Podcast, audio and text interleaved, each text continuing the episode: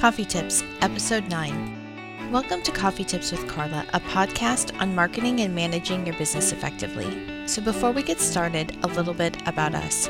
Coffee Tips is a publication of Legacy Marketing Services.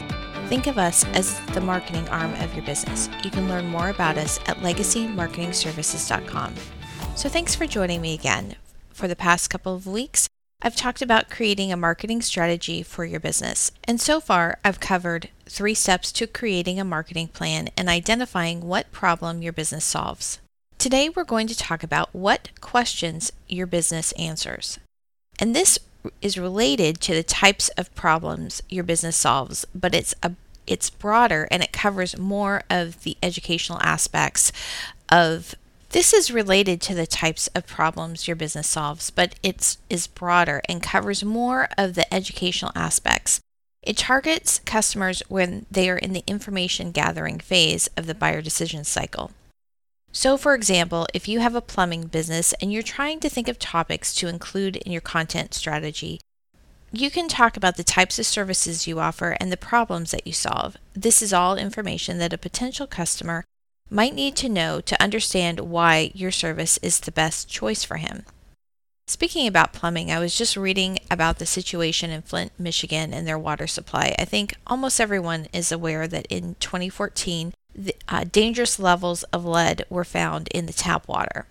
There were several things that played a role in leading to this the switching of the water source, the lack of treatment of the water, and then the old lead pipes going into the homes themselves that the water leached lead from.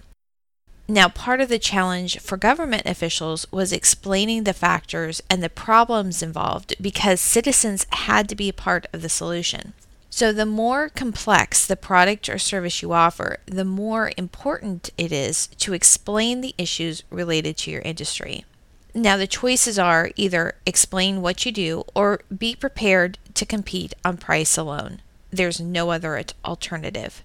Fortunately, businesses are able to communicate this information easily through content marketing. This includes articles, informative I- images, video, and audio. The best way to determine what those questions are is simply by paying attention to the questions you are asked. The best way to determine what those questions are is simply by paying attention to the questions you are asked. Keep a notebook of questions that come up during phone calls or conversations with customers.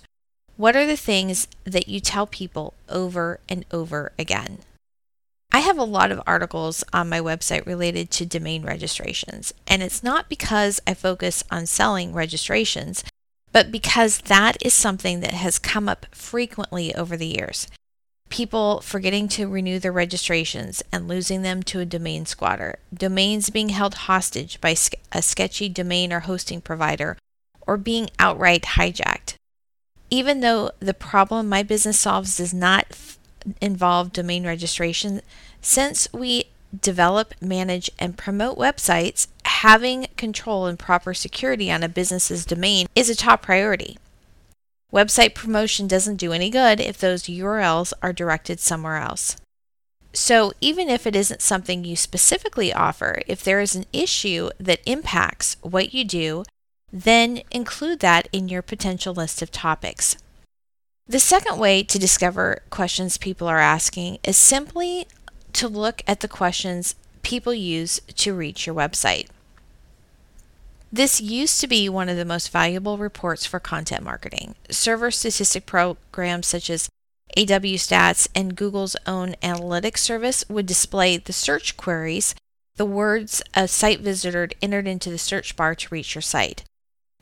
However, several years ago, search engines began to encrypt those queries, blocking their display in site analytics if the user was logged into that search engine. Now, only a fraction of search keywords display in your site analytics, but use what you have.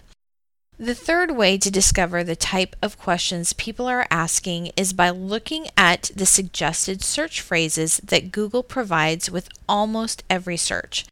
There are three places this can be easily found. And that is the first is a list of related searches that displays at the bottom of the search results page.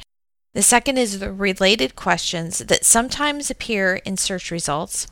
also in suggested searches that display as you begin to type your query into Google's search bar. And finally, the fourth way you can find the questions your potential customers are asking is by looking at comments and questions asked on forums and social media.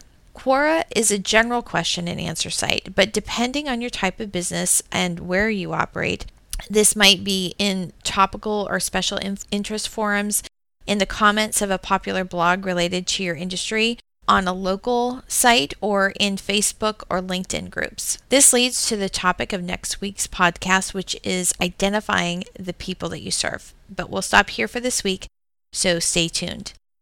And again, I'm Carla with Legacy Marketing Services. And if we can help your business grow, we'd love to talk to, with you. And you can schedule a call online to discuss your business needs. And just visit legacymarketingservices.com forward slash schedule to select a time. Thanks for joining me. I hope that you and your business are blessed and prosper and that you are a blessing in your community as well. Until next week.